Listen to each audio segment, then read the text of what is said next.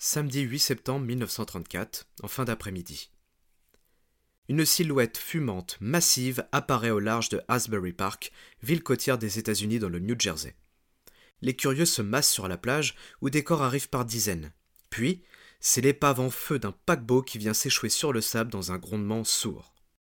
Le Morro Castle, dévoré par les flammes, vient agoniser. Mais que s'est-il passé dans la nuit à bord de ce paquebot de croisière quasiment neuf? Embarquez avec moi pour cette croisière en 1934. Attention, il va y faire très très chaud. À la fin des années 20, juste avant la Grande Dépression, le Congrès américain vote un acte permettant d'accorder un fonds de 250 millions de dollars destiné aux compagnies maritimes américaines afin d'aider au renouvellement des flottes vieillissantes pour qu'ils puissent rester compétitifs face aux autres compagnies. Parmi les compagnies à recevoir une partie de ces fonds figure donc la New York and Cuba Mail Shipping, plus connue sous le nom de Wardline, qui, comme son nom l'indique, assure la liaison entre Cuba et New York, mais aussi vers Nassau dans les Bahamas et le golfe du Mexique. Cette dotation vint clairement sauver cette vieille compagnie créée en 1841 de la faillite. Elle leur permet de lancer la construction de deux navires jumeaux, le SS Oriente et le Morro Castle. 146 mètres de long, 21 de large et 5 ponts pour accueillir 489 passagers en première classe et classe touriste et 240 membres d'équipage. Nous ne sommes pas dans les proportions gigantesques d'un paquebot transatlantique. Les lignes que dessert la Wardline ne sont pas des gros flux migratoires et de toute façon le Morro Castle est destiné à être avant tout un paquebot de croisière. Ces équipements se veulent très luxueux, boiserie à profusion comme il était de rigueur dans ces années-là, toile en guise de décoration un peu partout dans la salle à manger sur deux niveaux, salle de bal, salon de lecture, bibliothèque, etc. Et bien sûr de la moquette au sol partout. Il faut attirer la riche clientèle, les emmener au soleil de Cuba et profiter des fêtes proposées à bord où l'alcool y est autorisé dans ces années de prohibition. Le Morro Castle est mis à l'eau le 5 mars 1930. On termine de l'équiper et d'installer ses décorations jusqu'au mois d'août. Ainsi, son voyage inaugural a lieu le 23 août 1930. Il apporte entière satisfaction à la compagnie, ses machines tournent bien, il est confortable, lui et son frère jumeau sont des navires de luxe et contre toute attente, même pendant la grande dépression qui suivit le crash de 29, les réservations n'ont pas baissé. De ce fait, il est rarement hors service. Ainsi, plusieurs formules étaient proposées. Vous pouviez partir pour 6 jours, moyennant la coquette somme aujourd'hui de 1200 dollars. La traversée jusqu'à la Havane prenait 2 jours. Puis le bateau restait ancré 2 jours sur place et ensuite il fallait compter donc 2 jours de retour. Ou bien vous pouviez même pour 3800 dollars actuels passer 14 jours de vacances, dont bien sûr 4 jours de traversée aller-retour. De quoi vous faire oublier la Grande Dépression américaine autour de l'alcool et des fêtes à profusion sous le soleil brûlant de la Havane. Ainsi s'écoulent les premières années de vie du Morro Castle, faisant le bonheur et la santé financière de la Wardline. Nous voici donc arrivés au 5 septembre 1934. En fin d'après-midi, le Morro Castle rembarque ses passagers pour son 174e voyage. Il lève l'ancre, salue une dernière fois la Havane, et lentement, il s'éloigne en commençant son chemin de retour en direction de New York, où il devrait arriver le 8 septembre au matin. Mais le voyage prend rapidement une autre tournure. Si tout se voulait plutôt tranquille jusque-là, le 6 septembre dans l'après-midi, alors qu'il commence à longer les côtes du sud des États-Unis, un vent se lève, et petit à petit le ciel se couvre de nuages. La vie continue normalement à son bord. Le matin du 7 septembre, les nuages sont plus épais, le vent a tourné et tout semble indiquer qu'un cyclone se prépare. En début d'après-midi, le vent se veut encore plus fort et la pluie vient frapper les hublots du Morro Castle. Tous se prélassent alors dans ses salons de lecture, son salon de thé. On tente d'apercevoir les côtes du New Jersey par le hublot ou bien depuis le café Véranda, mais avec ce temps, c'est difficile. De son côté, le capitaine Robert Renninson Wilmot, 56 ans dont 30 passés au service de la Wardline, n'est pas dans son assiette. Il commence à se sentir patraque. Rien qui ne l'empêche de rester sur la passerelle et de faire en sorte que son navire tienne le bon cap, mais lui qui d'habitude est souriant et passe du temps à converser avec ses passagers, affiche une mine fermée. Aujourd'hui, personne n'aura le plaisir de profiter de sa présence à table pour entendre une de ces fascinantes histoires de ses longues années d'expérience de capitaine. Aujourd'hui, il n'est pas non plus d'humeur à gérer les conflits au sein du personnel du Morro Castle. De nombreuses disputes ont lieu parmi les membres d'équipage. Certains sont issus de classes migratoires, de ce fait, leur maîtrise de la langue est parfois approximative, rendant la compréhension entre eux aléatoire et menant à des disputes, des bagarres. Les salaires étaient également différents, et menait inévitablement à de la jalousie et à d'autres disputes. La compagnie était également accusée de fournir des repas trop maigres à l'équipage et certains jugent qu'ils font des économies sur leur dos. Certains membres de l'équipage sont membres du Parti communiste et on craint alors que certains essayent de saboter le navire, d'autant que certains menacent même de se mettre en grève. Wilmot, d'habitude, maintient le calme et l'équilibre, aidé de ses officiers. Mais pas aujourd'hui. Et plus les heures passent, plus il se sent mal. Les derniers préparatifs pour la dernière soirée et le bal costumé prévu à bord se terminent. Les passagers commencent à replier leurs vêtements et tout ordonner dans leur malle de cabine. Les souvenirs d'un côté, les chemises de l'autre. Demain matin, il faudra affronter le chaos organisé du débarquement à New York. Pendant que les passagers s'installent à table et que les derniers bouchons de champagne sautent, le capitaine Wilmot se fait servir son repas dans sa cabine mais celui-ci ne passe pas. Il se plaint d'un mal à l'estomac et reste se reposer. Quelques minutes plus tard, dans la salle des machines, on rapporte un souci sur une chaudière. Ce problème requiert l'avis du capitaine. On tente de le joindre par téléphone, mais il ne répond pas. Un membre d'équipage se rend alors dans sa cabine et il le découvre allongé sur le sol de sa salle de bain, mort. On fait immédiatement venir le docteur DeWitt Van Zyl. Celui-ci attribue le décès du capitaine à ce qui semble être une crise cardiaque ou peut-être une indigestion. Comme le veut la procédure, le commandement du Morro Castle est alors transféré au premier officier, William Worms. Worms n'est pas un marin très expérimenté ni même très apprécié au sein de l'équipage. Nous sommes donc aux alentours de 7h30 du soir, et comme pour alourdir un peu l'ambiance, le vent se renforce et des bourrasques atteignent les 50 km/h. L'annonce du décès du capitaine commence à faire le tour des passagers. Certains terminent alors leur repas et n'ont pas la tête à faire la fête. Comme je vous le disais, il était très apprécié de beaucoup de passagers. Certains choisissaient même leur réservation en s'assurant que ce soit Wilmot le capitaine. Tandis que certains regagnent donc leur cabine pour se reposer et terminer de rassembler leurs affaires, D'autres profitent de cette dernière soirée et arrosent la fin des vacances.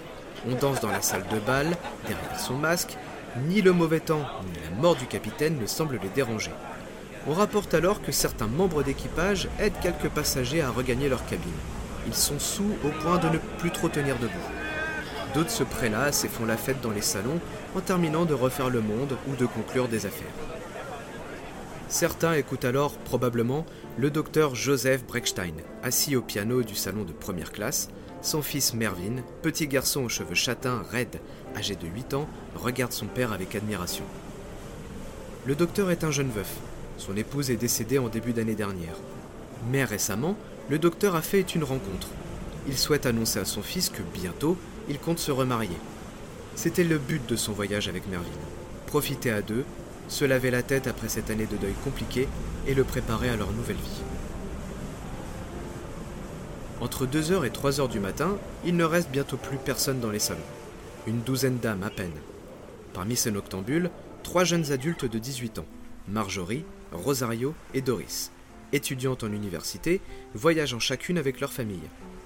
Durant le voyage, elles étaient toutes trois devenues amies, et pour cette dernière soirée, elles avaient décidé de passer la nuit ensemble en allant d'une cabine à une autre, se faisant voir leur garde-robe, défilant parmi les riches passagers, le clou de leur nuit, regarder le soleil se lever tandis que le paquebot approchera le port de New York.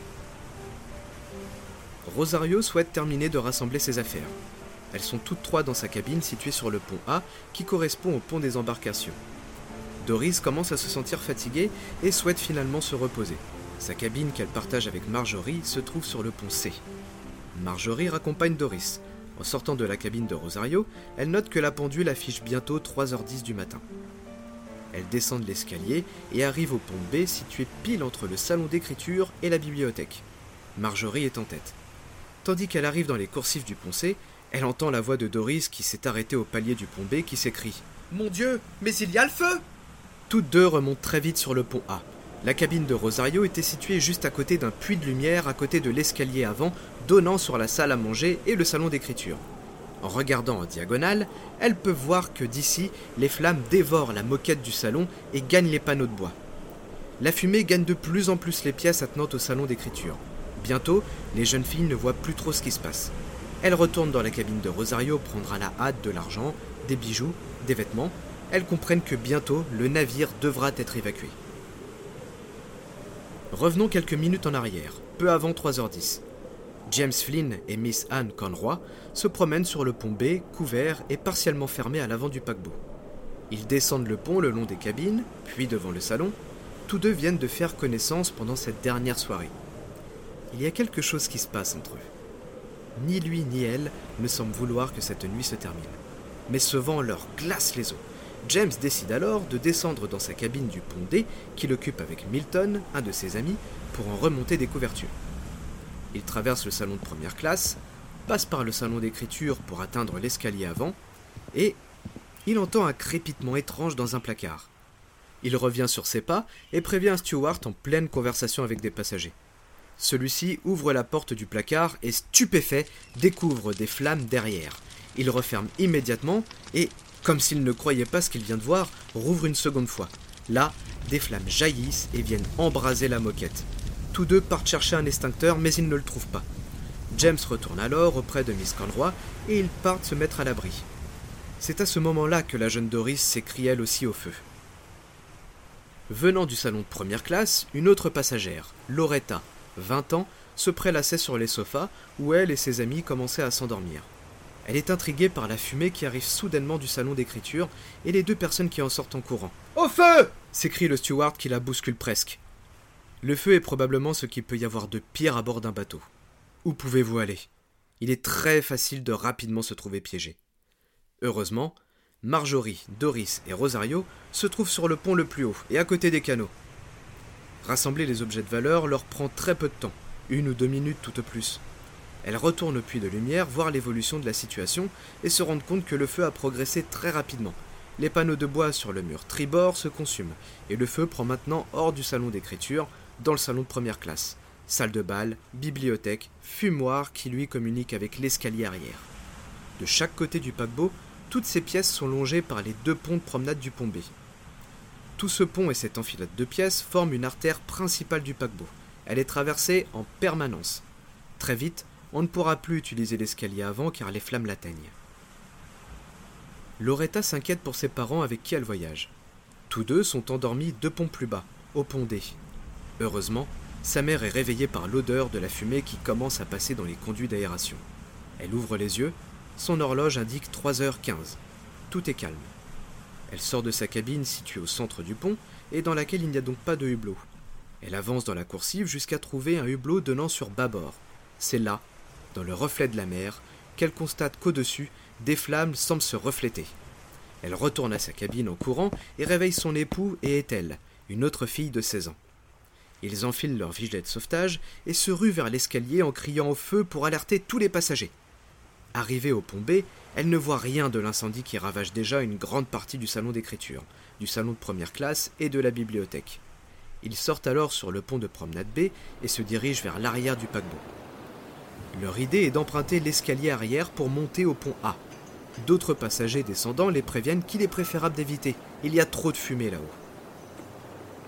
Le vent fort qui balaye le bateau, 50 km/h rappelons-le, aide le feu à se propager et envoie des colonnes de fumée vers l'arrière où les passagers commencent à se masser. Des membres d'équipage se munissent de lance-incendie, ouvrent les vannes et tentent comme ils peuvent de contenir l'incendie.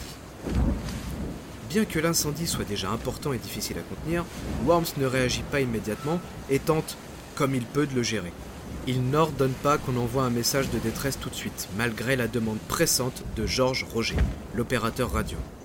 Il ne le fera que au bout d'une trentaine de minutes.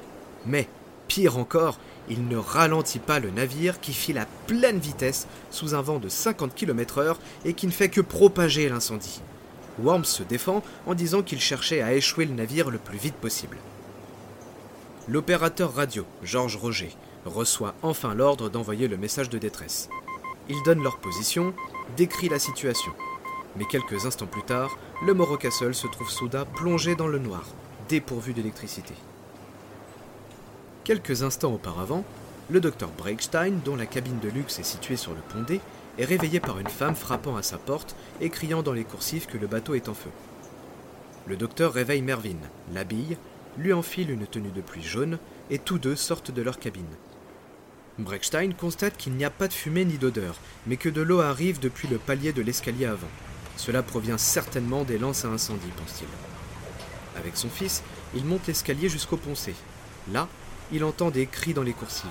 Les gens commencent sévèrement à paniquer alors que la fumée commence à envahir la cage d'escalier.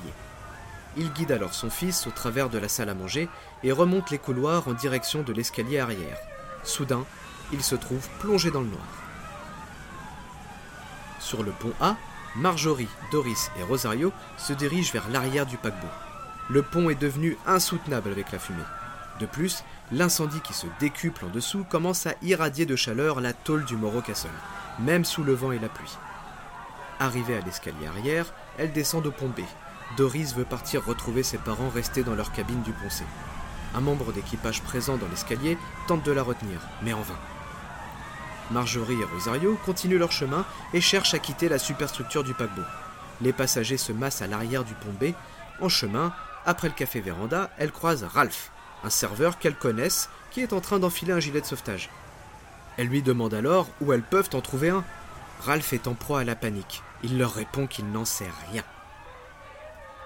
Nombreux sont les membres d'équipage qui n'avaient jamais mis les pieds sur un paquebot, ni même jamais reçu de formation pour la conduite à tenir en cas d'évacuation. Chacun faisait comme il pouvait, ou plutôt comme il voulait. De toute façon, on ne sait plus trop qui donnait les ordres, ni même d'où ils venaient. Au milieu de toutes ces personnes qui se massent sur le pont arrière et où le désordre règne de plus en plus, Doris réapparaît avec ses parents et des gilets de sauvetage. Tous se massent là, dans une panique grandissante à mesure que la fumée envahit le pont arrière, au milieu des cris d'angoisse, en attente d'ordres d'évacuation qui n'arriveront jamais. James Flynn et Miss Conroy sont eux aussi toujours sur le pont de promenade du pont B. Le feu jaillit hors des fenêtres et grignote le plafond du pont. Il recule à mesure que le feu avance, poussé par le vent. Il passe du côté tribord du bateau où il voit qu'un canot est en train d'être mis à l'eau avec, à son bord, beaucoup de membres de l'équipage. Tiens donc. Les minutes s'égrènent et aucun ordre d'évacuation arrive. Bientôt, le Morro Castle est un véritable brasier et sa coque est brûlante. James et Miss Conroy suffoquent dans la fumée et ne peuvent plus garder les yeux ouverts tant cela les brûle. Ni lui ni elle ne portent de gilet de sauvetage. Ils attrapent une bouée accrochée au bastingage, l'enjambent. Ils se regardent paniqués à l'idée de se jeter au milieu des vagues qui se creusent, puis se jettent tous les deux à l'eau en s'agrippant à la bouée. Ils lèvent les yeux et voient le Morro Castle continuer sa course folle, flamboyant tel un charbon ardent à la surface de l'eau. Comme eux, beaucoup jettent alors des cordes et sautent dans le vide. Ceux qui ont un gilet de sauvetage et qui n'ont pas le réflexe de le tenir se brisent le cou avec en touchant la surface de l'eau, ou sont simplement assommés et le visage dans l'eau, ils se noient. Le spectacle est terrifiant. Par les hublots du pont C et D, certains sortent leur tête, hurlent de douleur ou de peur, prisonniers dans ce tombeau de feu. Il leur est maintenant impossible de monter, par aucun escalier. Le feu les a condamnés à une mort atroce. À ce moment, vous devez vous demander pourquoi les canaux n'ont presque pas été mis à l'eau. Six seulement sur les douze répartis de chaque côté. Il y a plusieurs raisons. L'une, vous l'aurez compris, c'est la fumée et la proximité de l'incendie qui a vite rendu la tâche infaisable, surtout du côté bâbord où se trouvait le salon d'écriture. Le feu se propageait rapidement pour trois raisons combinées. La première, c'est que même si les portes entre les espaces du paquebot étaient des coupe-feu, elles étaient toutes entourées de panneaux de bois non ignifugés. Ajoutez à cela la moquette au sol. Ensuite, la peinture des ponts du bateau était de la peinture avec des solvants inflammables. À ce cocktail, ajoutez-y le vent violent et la vitesse du bateau, vous avez un feu qui progresse à une vitesse fulgurante. Une autre raison qui a rendu les canaux inutilisables est justement la peinture. Lorsque le Morro Castle était à quai entre deux croisières, le capitaine Wilmot devait occuper le personnel. Le Morro Castle était un bateau de croisière de luxe, et il fallait que ça se voie. Qu'il ait tout le temps l'air neuf, pimpant. Alors, il demandait à l'équipage de le peindre souvent.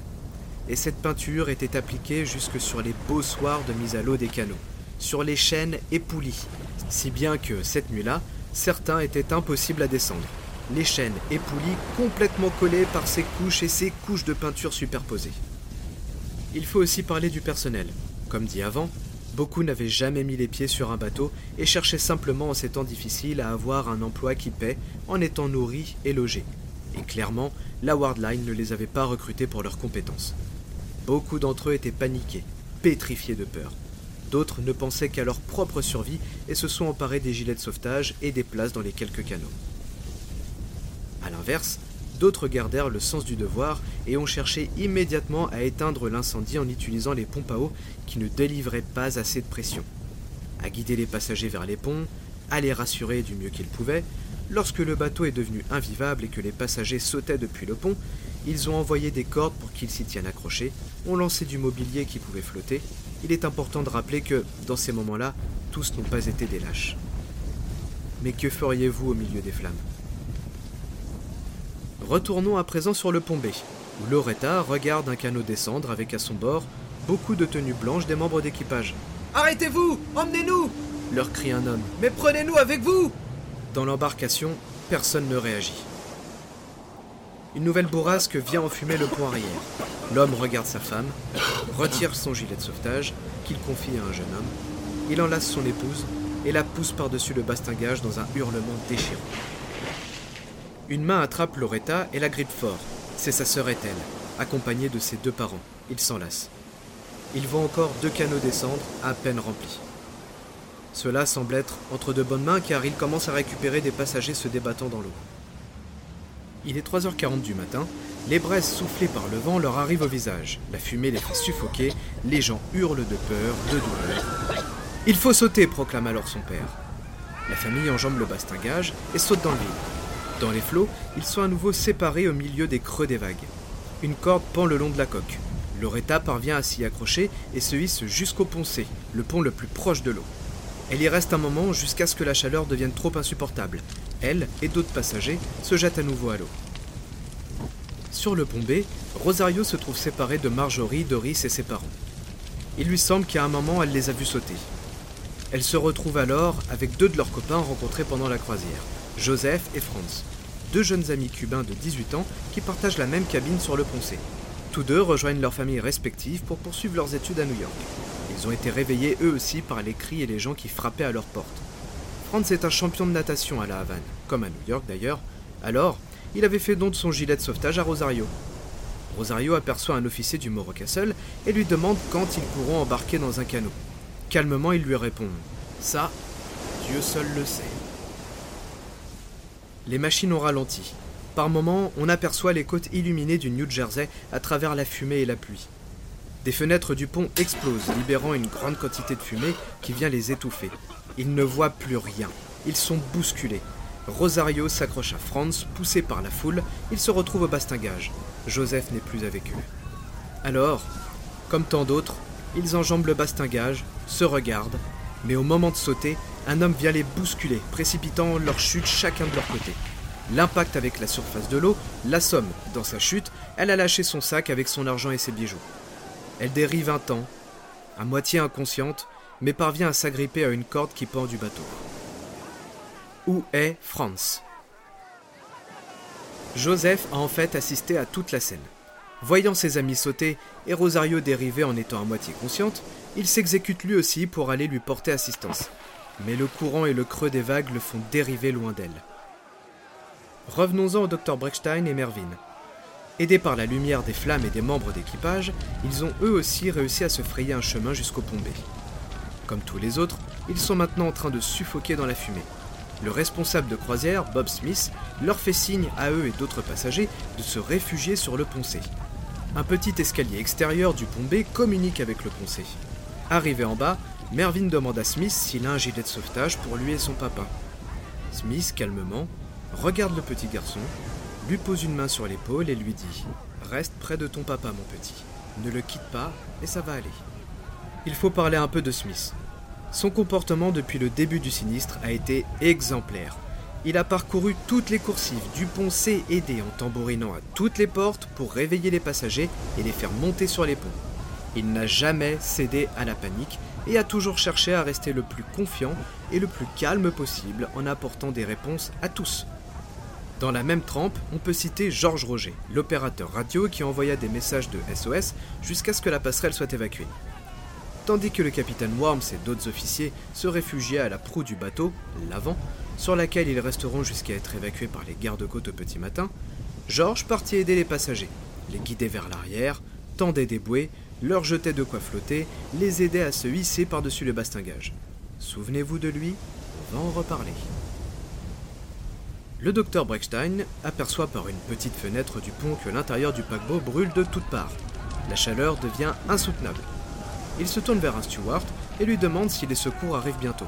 Je ne sais pas, monsieur, lui répond-il. À côté de lui, une mère et ses deux enfants hurlent à l'aide. Son petit, en pyjama, a les pieds qu'il brûle. La bouée est trop grande et trop lourde pour lui. Le docteur aperçoit alors Gladys et Ethel, deux sœurs avec qui il avait sympathisé, toutes deux vêtues de gilets de sauvetage. Docteur, il va falloir sauter. Mais je ne sais pas nager.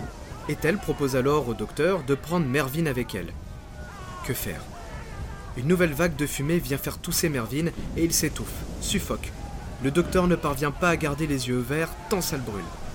Il se dirige vers le bastingage et observe une corde suspendue où beaucoup de personnes sont déjà accrochées. Mervyn tousse à nouveau. Le docteur se penche sur lui et lui dit Tu vas aller avec elles, elles vont prendre soin de toi. Accroche-toi à Ethel. Il embrasse une dernière fois son fils et les aide à passer de l'autre côté. Sans plus attendre, les deux sœurs se jettent à l'eau. L'impact les sépare et Mervyn dérive alors loin de Ethel, sous les yeux impuissants de son père. Le docteur Breckstein passe alors de l'autre côté du bastingage et s'accroche à une corde contre la coque brûlante du Morro Castle. Il demeurera ainsi pendant plus de trois heures et sera secouru par une embarcation du Monarch of Bermuda arrivé sur les lieux. Mervyn ne sera jamais retrouvé. Jamais. Son nom s'ajoute à la liste de la vingtaine de personnes dont l'océan a gardé le corps cette nuit-là. Parmi eux, Franz qui avait sauté avec Rosario. Il était certes excellent nageur, mais au milieu des creux des vagues, avec les vêtements collés au corps, sans gilet de sauvetage, il s'épuise très vite pour maintenir sa tête hors de l'eau, et ça a duré des heures. La dernière à l'avoir vu vivant est Marjorie. Elle dérivait seule derrière la coque du paquebot et Franz la trouva. Déjà à bout de souffle, il lui demanda s'il pouvait un peu se reposer sur elle et son gilet de sauvetage. Elle accepta bien sûr, mais Franz était déjà en état d'épuisement. Lorsque le jour commençait à se lever, Franz perdit conscience et lâcha Marjorie. On ne le revit jamais. Joseph, l'ami de Franz, dérive lui aussi pendant plusieurs heures à moitié conscient, jusqu'à être secouru par le City of Savannah, arrivé sur place au petit matin.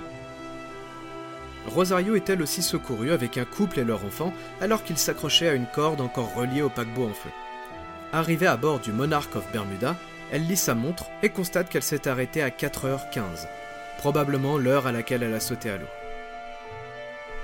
Doris et ses parents restèrent ensemble accrochés l'un à l'autre au milieu des flots. Mais au petit matin, épuisé, le père s'évanouit. Doris et sa mère ne parvinrent pas à le maintenir éveillé et en vie. Quand le Paramount les sortit de l'eau, elles étaient toujours accrochées à son corps, qu'ils portèrent sur le pont parmi les dizaines et les dizaines d'autres défunts. Loretta est restée accrochée à sa corde derrière le bateau pendant près de 5 heures, avant d'être secourue elle aussi par le City of Savannah. À cet instant, elle n'a aucune idée si le reste de sa famille est encore en vie. Ce n'est qu'à terre qu'elle retrouvera son père et sa sœur, tous deux sortis de l'eau. Sa mère sera parmi les dernières personnes sorties des flots vivantes en toute fin de matinée le 8 septembre. James et Miss Cordroy restèrent accrochés à leur bouée et se sont maintenus unis avec un groupe de survivants d'une vingtaine de personnes. Parmi eux, ils virent mourir quelques personnes exténuées et lâchées prise. Le compagnon de James, Milton, fait partie des personnes restées prisonniers dans leur cabine. Ils seront sortis de l'eau par le City of Savannah. On ne sait pas s'ils sont restés en contact par la suite.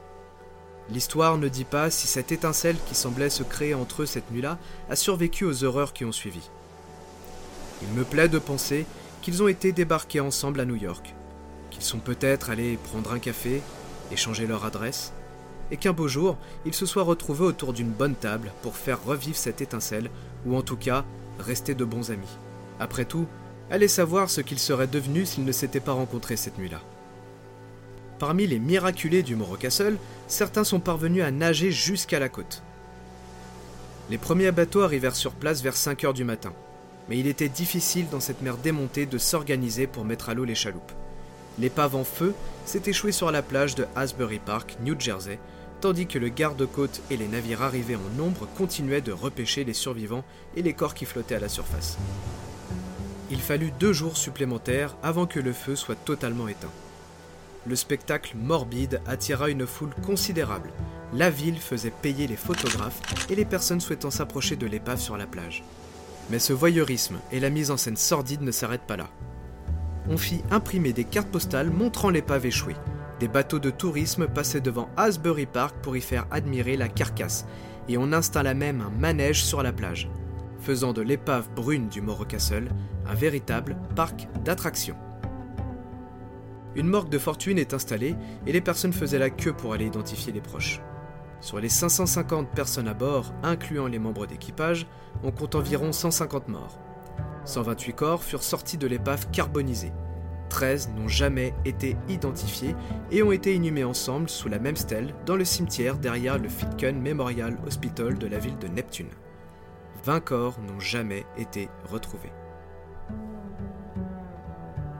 La catastrophe fait les gros titres de la presse avec les photos terrifiantes de l'épave en feu.